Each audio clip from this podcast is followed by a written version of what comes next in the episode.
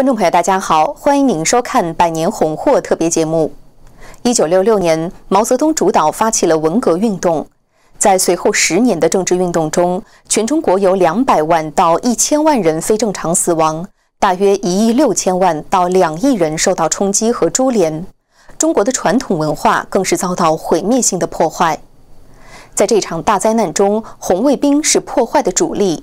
而红卫兵的发源地是北京清华大学附属中学。我们专访到了当时在这里做实习教师的黄肖路，来听一听他的回忆。一九六六年五月底，清华附中的二十多个学生在圆明园的树林子里头开会，成立了红卫兵组织。六月一号晚上，新闻联播响彻清华园，高音喇叭广播着聂元子等人激进的大字报。让人们感到一场大运动即将来临。第二天上班，黄家路发现教室的桌子都被学生抄了，同时教学楼的五楼人声鼎沸，震动整座大楼。五楼大厅上呢，就有一个一个大字报，就写的是“红卫兵”。这是我第一次看见“红卫兵”这三个字儿。这张大字报宣告着红卫兵们要把凡是违背毛泽东思想的都砸得稀巴烂。同时，下面的签名基本只有高干军人子弟，也就是所谓的“红五类”出身的孩子。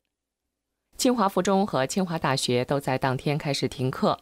六月七号，由刘少奇的妻子王光美领导的工作组进驻，取代校方掌权，支持红卫兵斗教师。两三天后，当时清华附中校长万邦如、清华大学校长蒋南翔等一批校级领导就通通受到批斗，并向下延伸。所有的各系的党委都被学生揪出来了，用的呃是湖南农民运动考察报告，那里头讲的什么抄家、戴高帽、呃游街、打人。哎呦，有一天我上班，看见那个万邦如唰唰唰从我旁边走过，哎呀，真可怕，那个头发就被理成阴阳头了。清华附中红卫兵对教师施加身体暴力和精神羞辱的模式迅速扩散到北京的十二所中学。八月五号，师大女附中传出了第一起打死人事件，副校长卞仲云被红卫兵活活打死。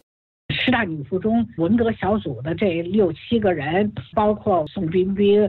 邓荣啊，什么这些人，等于在他们掌权的情况下呢，呃，那个呃副校长被打死了，这几个人呢心里头还是挺害怕的，所以呢就报告给吴德了。你猜吴德说什么？打死就打死了。很快，中共的最高领袖也对红卫兵的暴力表态。